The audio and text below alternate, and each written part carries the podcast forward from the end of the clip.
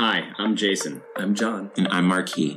And this is Just, Just Getting, Getting By. By, a free talk forum about the creative process and the wounds that hold us back from achieving our goals. Each week, building a roadmap through dialogue with working and struggling artists about how to better manifest a successful show business career.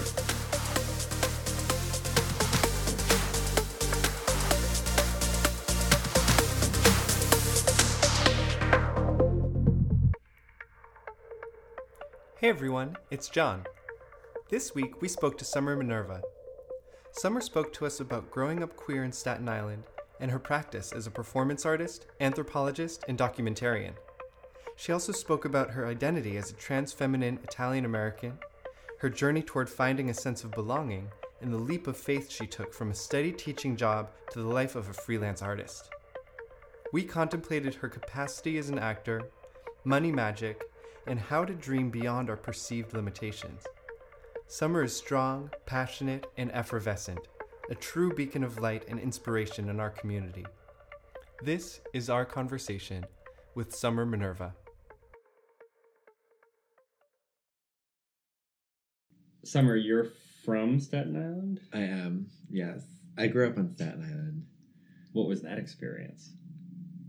I feel like a lot of people know nothing about Staten mm-hmm. Island. Educate us. Very that.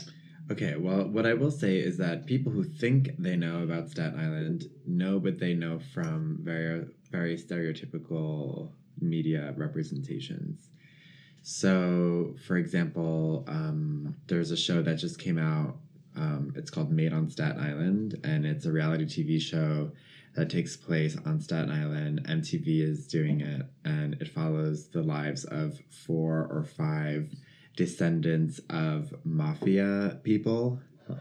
And so the premise is that these five young people are like living on the streets or like living the street life in Staten Island, and they're all Italian American, and they're like Guido mobster types. And yeah, that's a very kind of common idea of what Staten Island is like, that it's filled with Guido, mafioso types, and that there's nothing else really here aside for like, aside from like Trump voters, Trump supporters. That's that's the, the cliche. That's that the I've perception. Heard, yeah. But actually, um, Staten Island is an extremely diverse place. I grew up on the northwest part of Staten Island in a neighborhood called Graniteville, which was very, very diverse, very multicultural. Um, my best friends growing up were newly arrived immigrants or second generation immigrants from Africa, um, from Nigeria specifically, um, India. I had a best friend who was half black, half Jewish, another friend who was um, German-American, Irish-American, Italian-American. And so what I will say is that it's a it's a place that is very small and therefore has a very kind of small-town feel. And within that, especially in the North Shore, there's a lot of really great uh, cultural diversity. It's just known as the forgotten borough because the infrastructure here doesn't really lend itself to the kind of... Uh, I don't know. Movement. Exponential growth. Yeah, exponential growth and movement around as some of the other boroughs in New York mm-hmm. City do. So, but I love Staten Island now more than ever. I used to really hate it and run away from it because whatever. She as we, be in as city. we tend she was to a do. city yeah. girl. She was a city girl. She went to her marching band on the weekends in high school. And, but... I just always wanted to be around gay people and trans people and artists, and that was not part of my experience growing up on Staten Island. So right. I needed to leave for that. Now, however.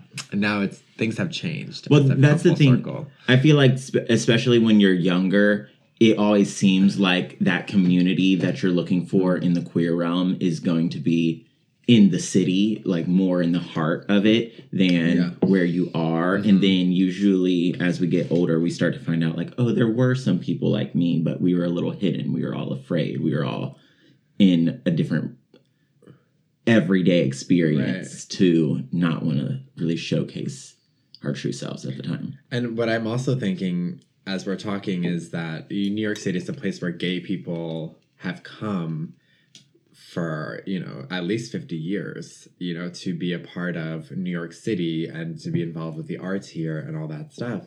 And so even within the L G B T world, there's so much diversity. And the artists, the people who are, quote unquote, just getting by as queer artists in this world, no longer can really afford to live in the places that were attracting us to New York in the first place. Right. Like places like Chelsea Soho. Or the East Village or Soho.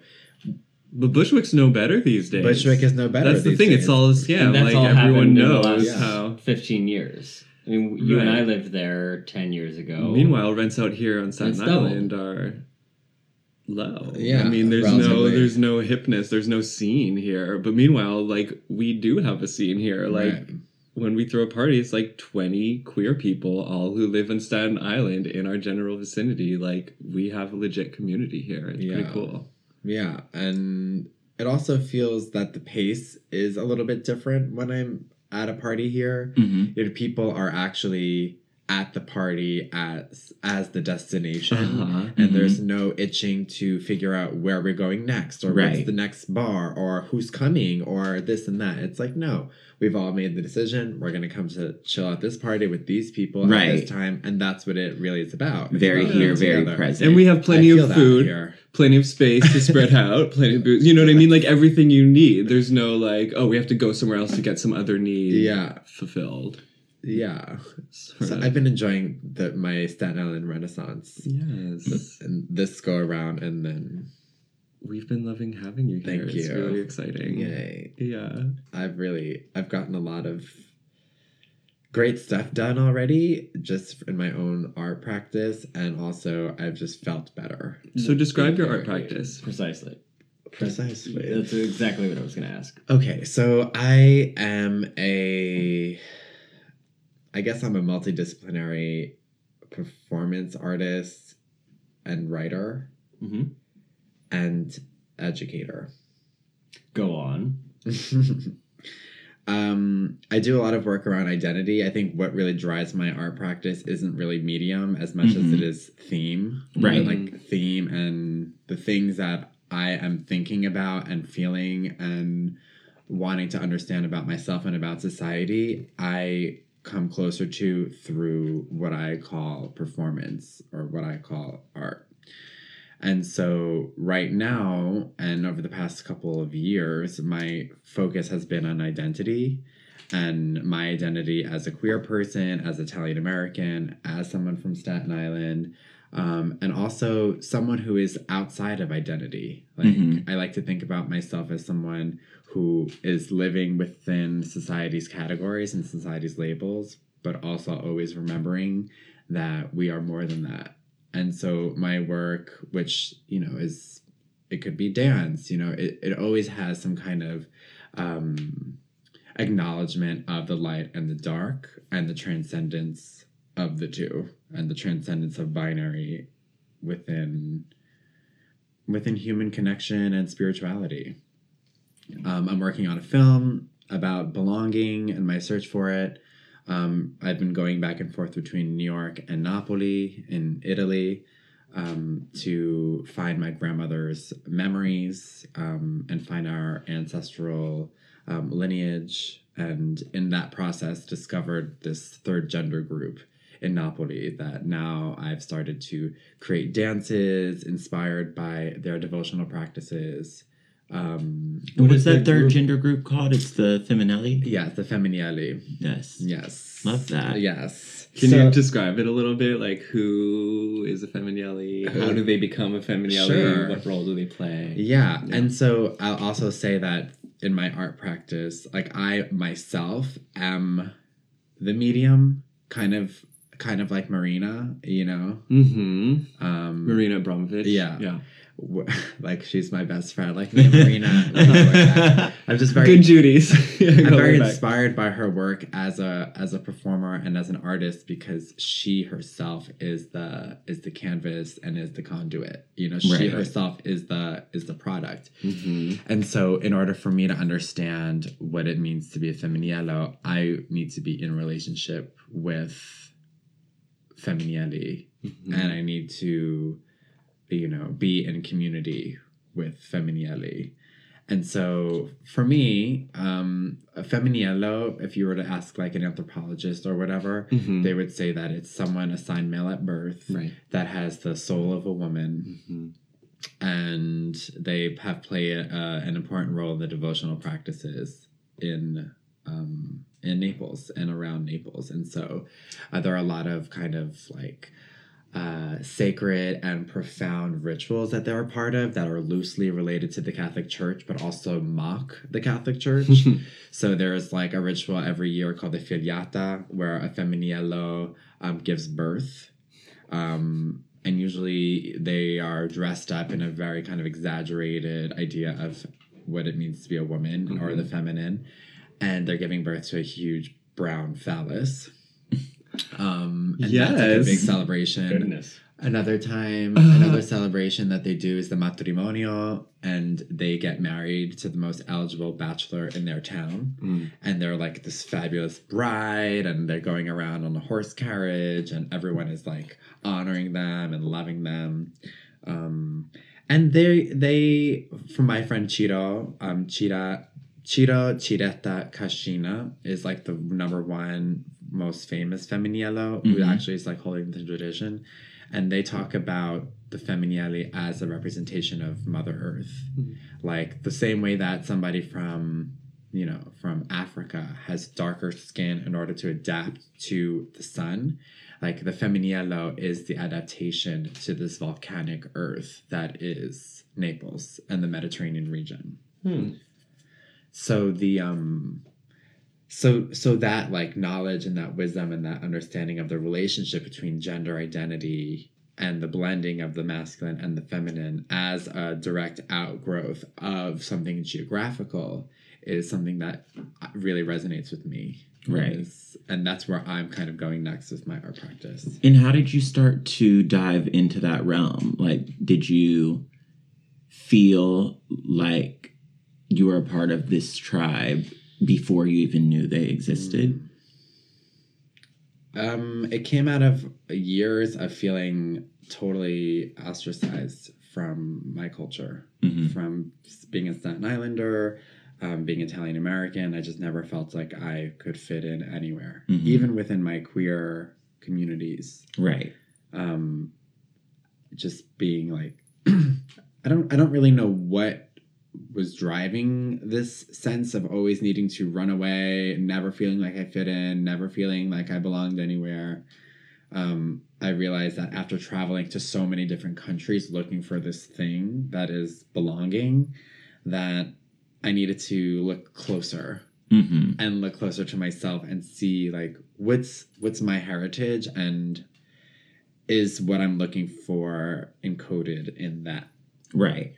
And so that's how my grandmother's stories became a part of this, because I started understanding my cultural context in a different way. I started understanding why I have this relationship with men that I date, or why I have this relationship to traveling. Because mm-hmm. all these cultural, um, environmental contexts were created before I was even born. Right. So how has your family been in this discovery and you going to visit in Italy and see these things for yourself? Are they involved at all? Do they think about it? Do you guys talk about it? You know, it's a slow process. Mm-hmm. I will say that. When I first started the project, no one really cared, honestly. From my opinion, maybe someone listening might say, no, that's not true. But hey, from my perspective, nobody cared that much because they didn't know what it was. Right. I couldn't explain it. I just knew that this was something I had to do. Now, two and a half years in, and we have somewhat of a rough cut of a short film. And I do know how to dance the tamburiata, which is the folk dance. And I do have a relationship to my grandmother's sisters mm-hmm. in Italy still. In Italy, right. So the stories that I have lived and that I'm living now are becoming more and more relevant, because it's not a passing fad or a passing idea. It's right. like, no, boo. This is a project that's going on. Right. This is me real life. And will change you yeah. forever, you know, and change yeah. your relationship to them. And yeah, it's all transforming, I think. Yeah. Are they open to change? to changing, you know, your pronoun signifiers, how they refer to you? Is it something they're open to? They just hold on to the old one out of habit, or is it like a resistance altogether to it? What's your take on it? It's about how militant I feel uh-huh. that I can be, and what are my priorities, I guess. Mm-hmm. I've I come in and out of pronouns. Yeah. Sometimes I don't ever want to hear the word he again. Yeah. And other times I tolerate it. Sometimes I really, really need she, you know, and other times they works fine, you know. And so with my family, um, they rarely she me. Mm-hmm. Mm-hmm. And I don't really know what to say about that. I would not allow that from anyone else in my life. Uh-huh. I wouldn't allow that to happen again and again. Um, but with them. But with them. It's different. It is. It's kind of different. I don't know if I'm just avoiding conflict. Yeah. I don't really know. What is it like with the nephews? What's your significance? Are you just it, Summer to the nephews? Yeah. Are you Aunt Summer, Uncle Summer, Uncle Anthony? Like what? Yeah, so my birth name is Anthony. They call me, as embarrassing as this is, they call me some. Um, they call me Gunkle. And I hate that. As in gay uncle. Yes, and that was like a name that like... was given to me actually without my consent. Yeah. mm. So it's like, it's interesting to yeah. have that dynamic. Yeah. And then with the kids, yeah. eventually having the conversation with them, like, oh, actually, like, that's something that you were told. Yeah, exactly. Somewhat hurtful. Like, that's going to have to yeah. happen. That right. will have to happen. Right. It's They're not... They're young, they're four and two, they're not ready to have that conversation right, right now. But what they need to understand is I do like to use gay in a way that is like reminiscent of like the nineteen seventies and nineteen eighties, mm-hmm. where everyone is just gay if you're not straight. Before queer was really a That's, word that yeah. was in the in, mm-hmm. the in the conversation. I use gay now, but it's like coming full circle. Like I was gay and then I was trans and then I was what everything else, non-binary, non-conforming, trans femme. Mm-hmm. Trans femme is kind of where I'm at now. But now gay is something that actually feels very uniting. Like, oh yeah, we're gay. Like, we're the gay girls. Like, yeah. It's cute. It's fun yes. for me. Right.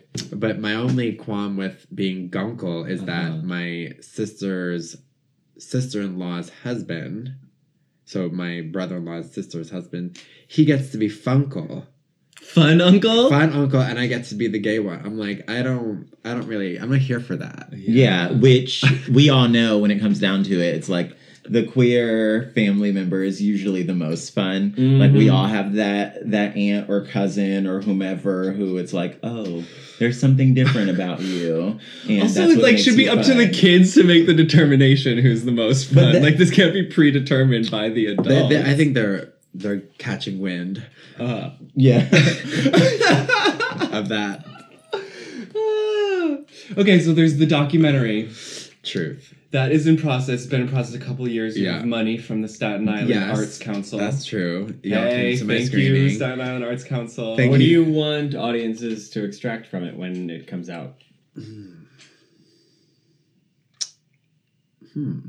Well, that's to be determined. Um... Right now, I would say that the message that I have uncovered through this life project and this life journey is that we can belong if we want to belong. We don't have to wait for someone else to make us feel that we belong somewhere. Um, we don't have to wait for other people's permission to take up space. Like it comes from within. Yeah. Yeah. And I realized that I was running away from parts of myself that people in my life brought out of me. Um, I wasn't...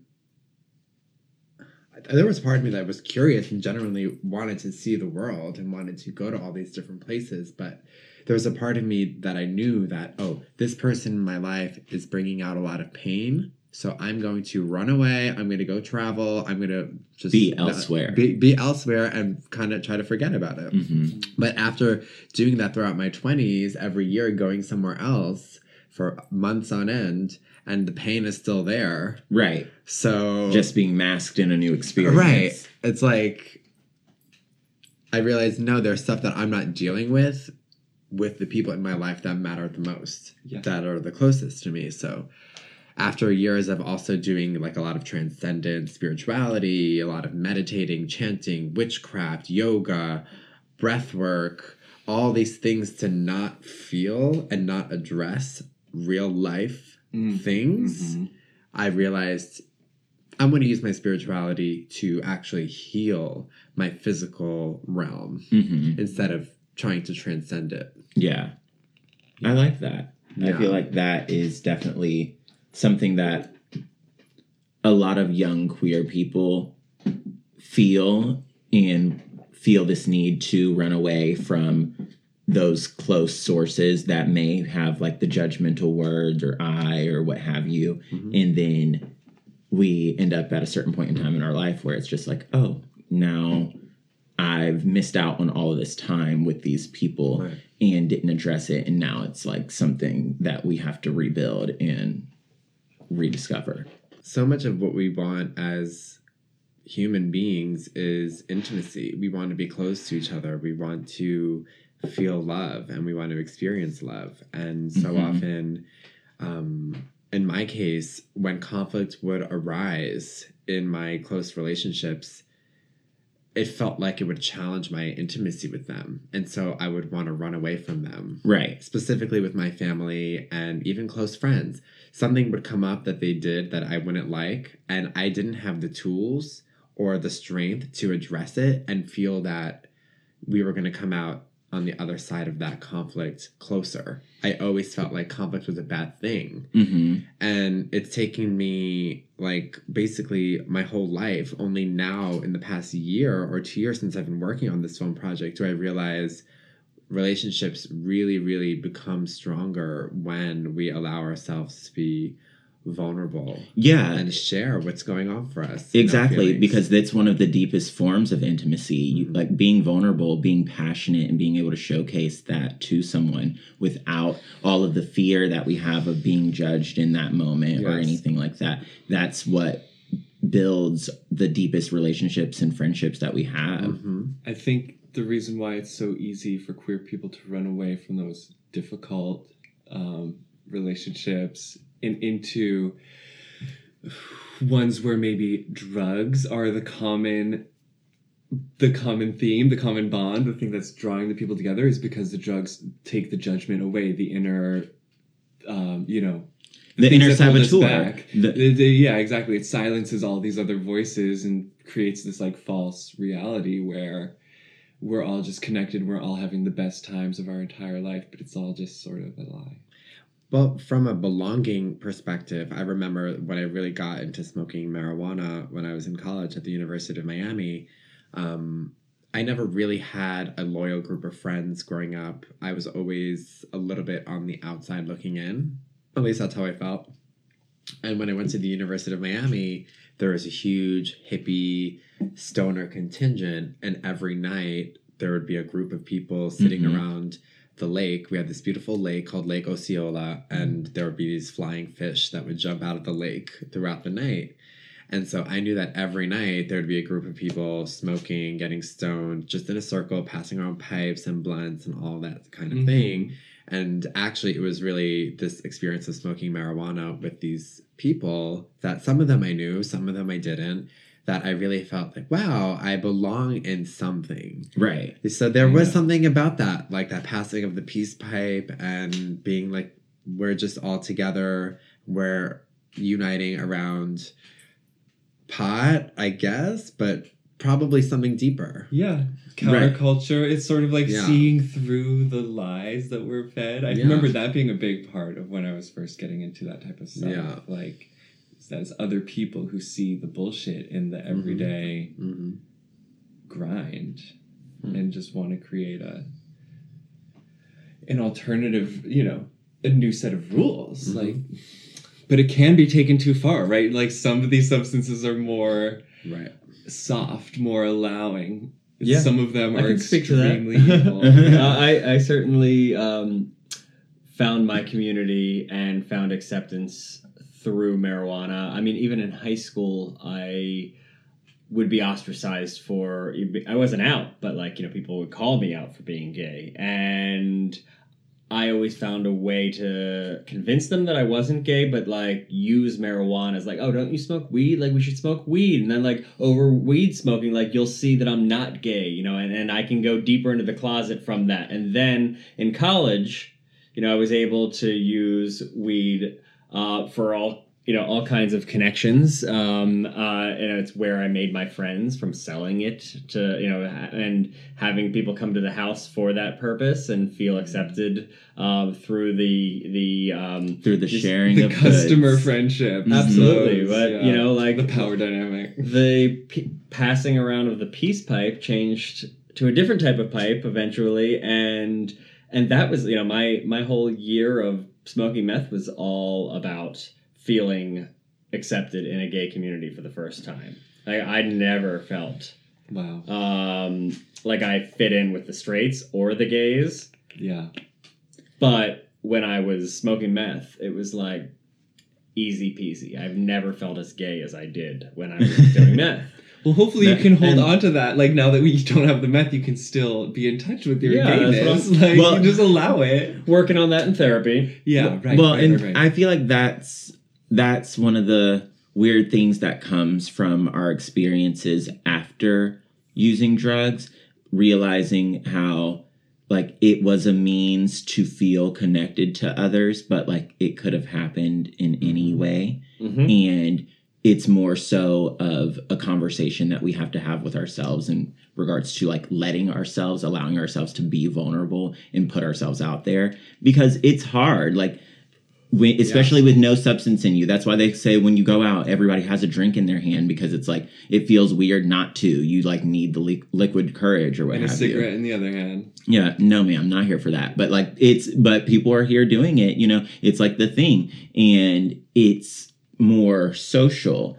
Um, and, you know, the drink often becomes the reason. Oh, I'm drunk, so that's why I'm Right, I'm drunk, so I'm you. allowed to. Right, so I'm connecting with you. And the reason for a connection is something that I've actually had to think about a lot with my film. Mm-hmm. Because sometimes I would be having an emotional moment about something that did not seem necessarily related to the content of the film. And I would have my videographer take out the camera and shoot me talking sometimes with him about our relationship even, mm-hmm. and revealing things about myself and about my inner world in a way that I never would have otherwise, because I gave myself a very legitimate reason. Mm-hmm. And I said, well, I'm making a film about belonging and the human experience. And so this, I told myself, is going to be part of it. This has to be part of it.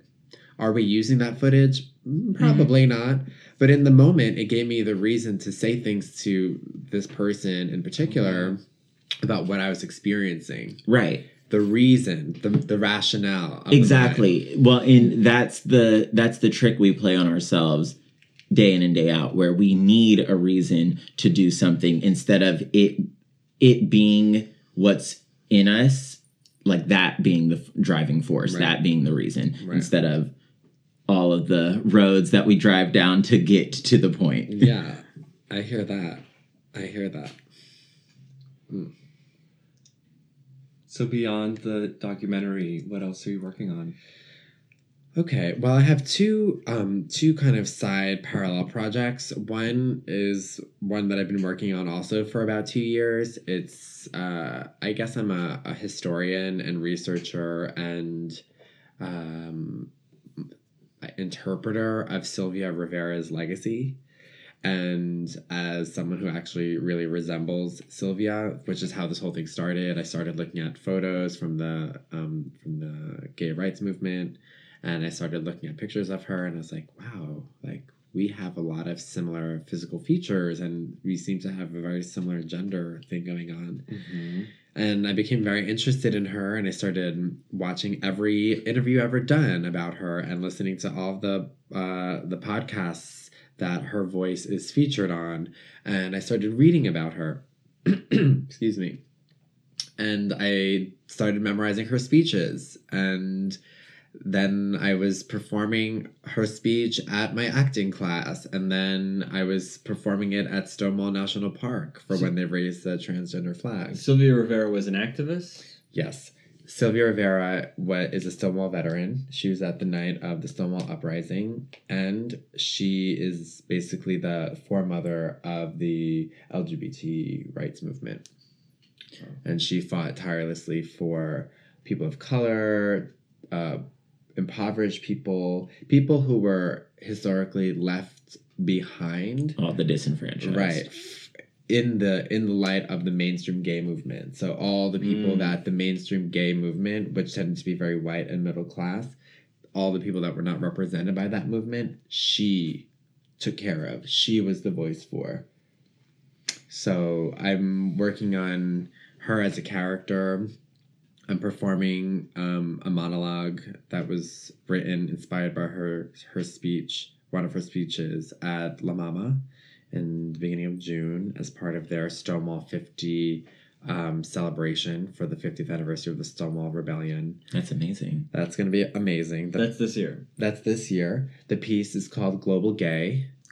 Global Global Gay. Gay. Yay. And then I'm doing something at the New York Historical Society on the first and the second of June, and then the twenty-ninth of June also. I'll be walking around as Sylvia, um, delivering a monologue as her, and then answering questions in character. Oh. Yeah. That's amazing. Mm-hmm. That's going to be really cool, just because... With yeah. all of the information that you have on mm-hmm. her legacy, mm-hmm. being able to put that into like a live art piece for others to experience is going to be really powerful. Yeah, pedestrian yeah. art. Yeah. Mm-hmm. Bringing it to the streets. That's fantastic. Yeah. Anybody's involved if they want to be. Yeah. Yeah, and I think this project really represents me as an artist because of the amount of research that's involved. I mm-hmm. really am... an intellectual and a, a researcher, and I like learning. And so for me to feel that my genuine curiosity about her and her life and her legacy is now going to play a role, a strong role in the performance and the work that I'm doing feels really representative of me. So I have is, a lot of work to do. But is this what you imagined you would be doing at seventeen, eighteen? Is this how you imagined your life would be? I wish you could see my face right now, everybody, because I'm going like, fuck no. When I was seventeen, I was doing theater in high school, but I was so not confident with my gender. Mm-hmm. Although I've said this to people who I went to high school with, and they were like, what are you talking about? Like, I didn't know that. I didn't think that. I didn't see that. And I was like, girl, that's right, what was it, going on for me. Like, right. That's the thing. It's like that. Your internal conflict is nine times out of ten something others can't see. Right. They're like, well, you seem so confident. I'm like, no, bitch. I did not want to be on the stage because I did not, I could not play a male role. And I did not think that it could be possible that I would be able to play a women's role. So instead, the only role I ever did was, I did two roles in high school. I did Pinocchio, who's very gender, whatever, yeah, gender right. liminal. Right. And then I played the teen angel in Grease, which also is pretty faggoty. Right. You know? um, right. I didn't know what I was going to be doing. I, I was one of those kids where every day it was like a different... It was a different thing. I'd be like, okay, I want to be an astronaut today. Uh-huh. The next day I was a lawyer. The next day I was a hairdresser. Uh-huh. You know, the next day I was like... So when did you land on performance artist? I don't think that I did. Yeah. When did you start performing? When did you start going to acting class? Um, I started taking acting classes like three or four years ago, but that was after five years of West African dance. Mm. I did West African dance, Afro-Cuban, Afro-Brazilian dance for like five years. And then I was like, there's something else that I need to explore. And that's where the acting That's an interesting step into that direction. That's when you were teaching. I, I want to talk about this leap from yeah. like a, whatever, a nine to five. Yeah. Uh-huh. To oh yeah, uh, mm-hmm. world traveler. You were doing a nine to five, which was teaching. I teaching was a teacher. Te- okay, I was a I was a special education teacher for elementary school children for six years. Mm. And that's while you were also studying West African dance. Right. Mm-hmm. I needed to, like, once I left the classroom, I just needed yeah. to just, like, take up space and right. be primal. Yeah. Which is literally what African dance is, like, right. taking up as much space as right. possible. Oh, it's so beautiful. Mm-hmm. Yeah, if anybody so doesn't know gorgeous. What it looks like, YouTube it. It's gorgeous. Yeah. And to be clear, there are many different West African dance forms. The ones that I was doing were really from, like, um, Senegal. Like, Sabar is the name of the main dance that I was studying. Um, it's just so That's beautiful. Awesome. But let's talk about, mm-hmm. like, when when did you realize you needed to leave your job? How did you uh-huh. allow yourself to come to terms with that decision? Like, yeah. I woke up every day and did not want to do what I had to do yeah. every day. And I felt so subject to my environment. I was so young. I was between the ages of twenty-one and twenty-six, responsible for up to twenty-six children. Um, I had a lot of responsibility on me and none of the resources to be able to take care of myself in the mm. process. And so I was just basically like, I think I inspired a lot of kids and I think I really helped a lot of families. And I think I really became an amazing artist because of those experiences. And so I would not erase any day, anything that happened. That's amazing. Yeah. But I knew that I needed to be on a different vibration. I was on a different vibration. I was on a different orbit. You know what I mean? Like, mm-hmm. I was on, it felt like I was on Jupiter. And yeah. you know, the way that Jupiter has a very big, slow orbit. Right. And I was, like, on Mercury. And I needed to be, like, going quickly and doing things and being twenty-two and twenty-three years old. Mm-hmm. And I needed to be out there staying out late and fucking and and getting on stage and doing weird shit and mm-hmm. and doing reckless stuff, which I did in the summers. But I felt, in having to provide for families and for children all the time, that I actually felt very lonely because I did not have children. I was not involved in raising children. That really wasn't my passion. I was supposed to be doing high school and I couldn't get a high school teaching job, probably because of my gender mm. and my race also. Like, who's, who, what, what, I don't know. Like, I would go on interviews and the last interview that I went on was with this woman. This was the day before school was supposed to start. This woman was totally unqualified. She didn't know anything about... She, I mean, we did the training together to become teachers, but we sat in the interview and it came down to it that she got the job over me. And when she started on the very first day, she was told that she got the job because she knew less than me. I don't understand. Because they wanted someone that they could influence and they wanted someone that they could control. Oh. So that's why they hired this woman.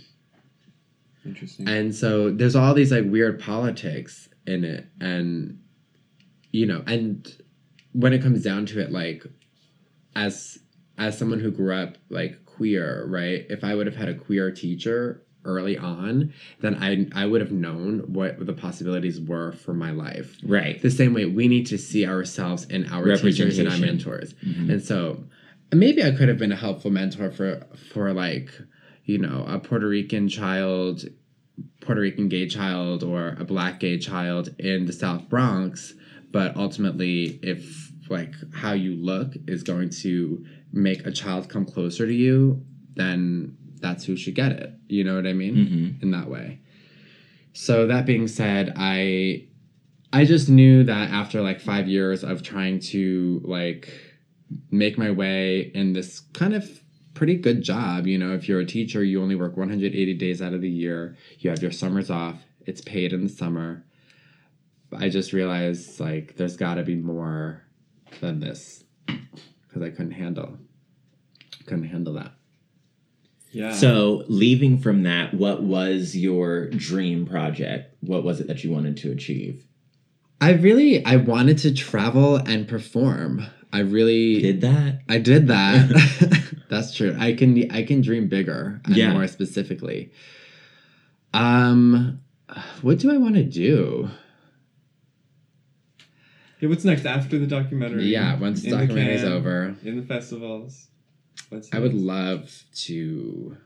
Um, I would love to have a starring role in, in a feature film, mm. you know, where I get to, I don't, I feel, okay, I feel that what I want to do is bigger than what I can imagine or perceive right now. Like, I think it's so fascinating and so specific that I, my mind itself hasn't yet caught wind of what it could be. But yeah, I mean, I want to, I want to make movies. I want to, I want to act in movies. Mm-hmm. You know what I mean? I want to, um, I want to write a book. You know, I want to tour with my book. I want to speak about my experiences of searching for belonging, and I want to really inspire people. Yeah. I want, I want to inspire people, and I want to really love the world through my art.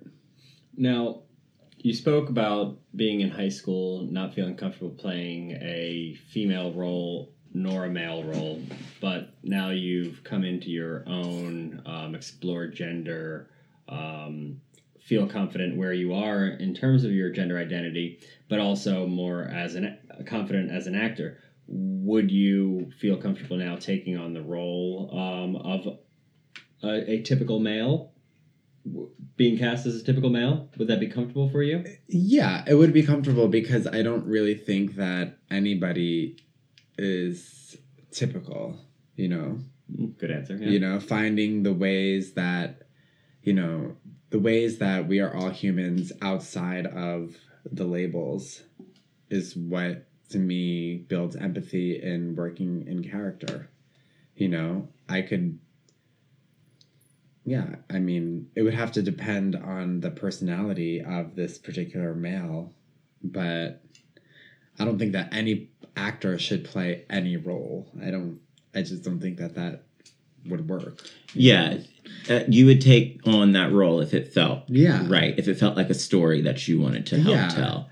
Yeah. But what about these straight actors, like big, famous Hollywood actors yeah. who get cast as maybe like a trans woman or something that is so far from their reality? Like, could you not see yourself doing the vice versa? Yeah, playing, you know? Yeah, uh, like if it was somebody, it's just um, a different skin, like a toxic male. Right. Yeah, I would do it. Yeah, I have, I have toxic masculinity. Right. We all do. I mean, yeah, it's something that's been taught to us since we were born. We all can, t- we yeah. can all tune into the vibration of violence or the vibration of aggression. And then the text, you know, the text of, you know, of the film or of the project is what we layer on top of the feeling that we all have as humans. Mm-hmm. So yeah, I, I can be violent. um, I can be aggressive. That's, those are not my default modes of operating in the world, but if if that's what I get to experience in my acting work, that, what a gift. What a gift to have a place to put that stuff. Mm-hmm. Um, I'm trying to think of what, who are some like historical male figures that I would want to play, and none are really coming to me right now, but... I mean, probably like a cool like musician of some kind could be fun, you know, like a Jim Morrison mm, or um, yeah. I I would definitely play Jim Morrison. That. Yeah, you know, totally. Um, so yeah, I don't know. Cool. That's yeah. How do you balance Jesus. being a performance artist? Jesus. Yeah, I would play Jesus. Uh, you'd be a fine Jesus, you know the most I mean? modern Jesus. Thank you. Mm-hmm. Uh, I'm wondering how you balance being a performance artist, uh, filmmaker, and make enough money to survive. Mm. It's not a formula. I will say that. It can vary from week to week. So I am a tutor. Um, I work as a learning specialist um, for three middle school boys. Um, we have hourly sessions, so that gives me a pretty okay hourly rate. And then I also teach a college writing course, which is once a week. And sometimes I make money through my performances. I also recently started teaching uh, at the Generations Project, which is L G B T Q intergenerational storytelling. So I just finished my first workshop as a co-facilitator, which gave me a little chunk of change. Nice. And now next time I'm going to be a lead facilitator, which is like, you know, one hundred fifty percent of the original co-facilitator rate. Nice. Oh. So I'm going to be making, okay, these things are projects, you know, pretty much. Like, they're not regular. Yeah, one-offs. But it's okay. I think there's some, like, financial magic that I'm, like, catching wind of. That's what I got about that. Like, right, being able place. to pull it in as as you need. Just like trusting that like money is kind of like water, mm-hmm. you know, um, not like holding on to it too tight because there's always more. We need to have a nice flow right. of it. Consistent flow. Mm-hmm. Yeah, I would think I was reading something about um, feng shui, and they were saying having fountains in your house actually brings wealth. Um, but then I was also reading some, some book about like integrative nutrition, and it said in that book that drinking a lot of water actually is like something that in Chinese medicine they talk about doing when you need more money. Okay. Because it it it kind of creates a, a different flow of energy. You know what I mean? Mm. It, there's not this idea of scarcity. Yeah, abundance. Right. Which makes sense to me. Like even in this conversation, I'm like, oh well, these are my ideas, but. Like, is this the most interesting thing that I'm ever going to have to say ever in my life? Like, like maybe after this podcast, I don't have anything interesting to say anymore because this is all I have, right? But that's ridiculous. But it's not. We're not so finite. Like, yeah, we're, we're constantly regenerating. Yeah. Mm-hmm. And it's just a, it's just a it's scarcity mentality that I have to check with myself when we feel like we don't have enough, we don't have enough. That is a totally a, just a perspective that we can shift. Exactly. Mm-hmm. By having gratitude, by, um, yeah, by noticing the ways that we are very abundant. Yeah. So, I relate to that. I've been feeling like time has been a very scarce resource, but yeah. It's like you... anxiety, just not breathing can sabotage the free time you do have. Mm-hmm. And so right. realizing that being... grateful for that time when it's there, being present with it allows me to actually like take advantage of it, utilize it instead of just like use it wallowing and not let it slip through my fingers because it feels like there's not enough of it.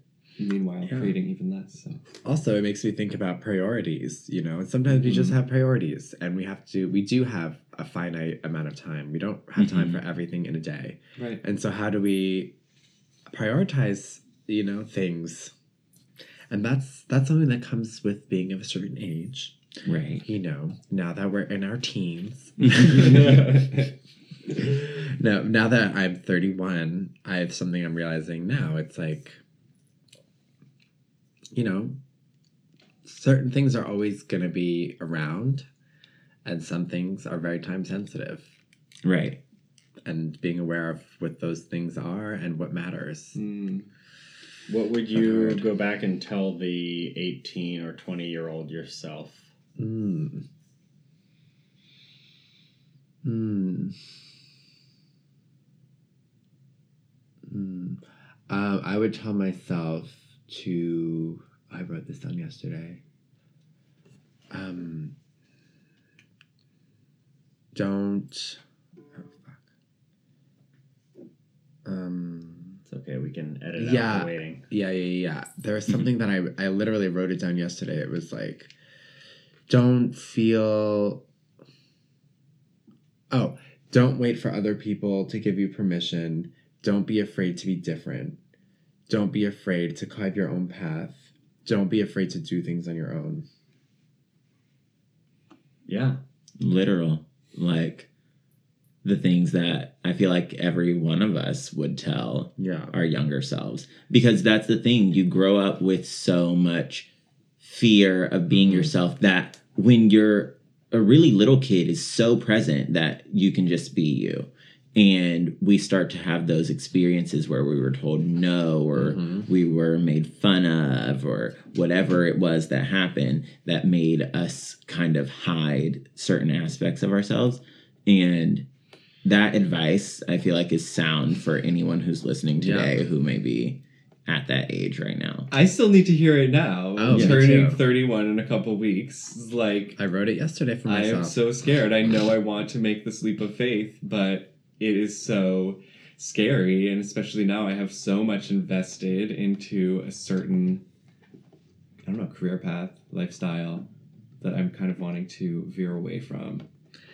Yeah. But, like, it's possible. Like, you can do it. You can be whoever you want to be. Like, yeah, it's true. And we don't know what steps are down the road, but sometimes...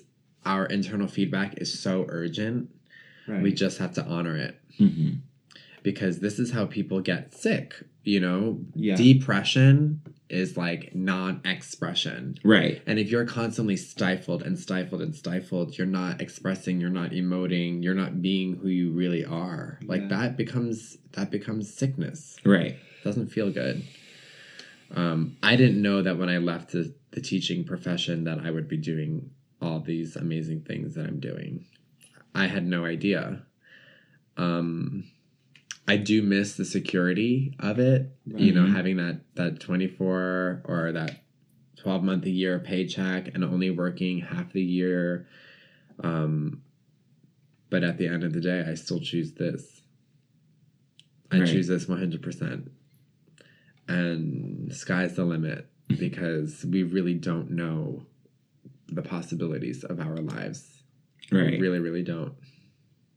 Right. So when your documentary is done, where are you going to, are you going to be sending it around to festivals? Oh yeah. We, we're going big.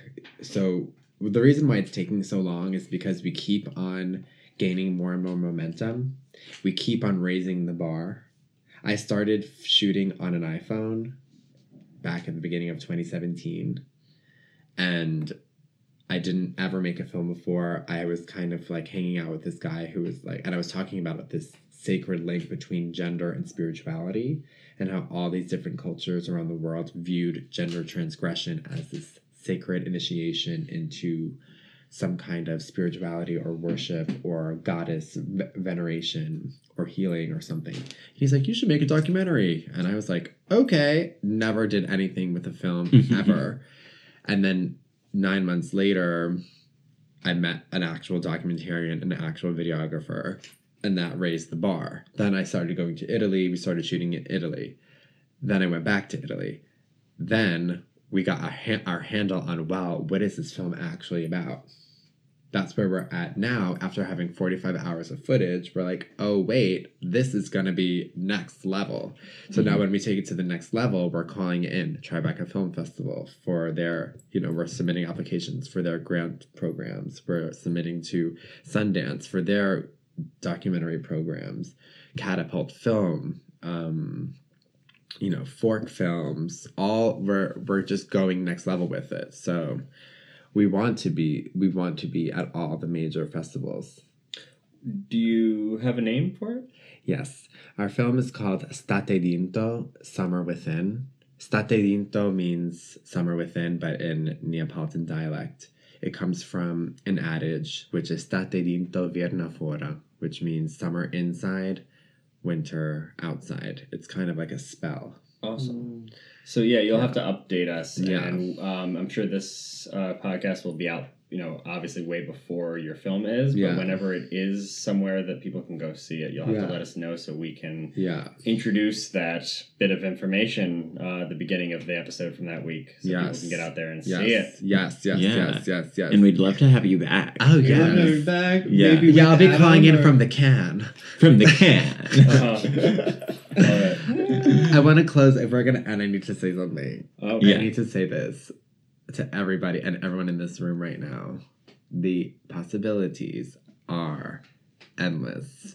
You know what I mean? Like, the, the sky is literally the limit. So whatever you're dreaming, whatever your wishes are, whatever your goals are, you know, they are all possible. Right. Don't put a cap on it. No. Like, let it erupt however it does. Yes. I love that. Thank yes. you. Ending with a little spell. Mm-hmm. Bye, guys. Bye, guys.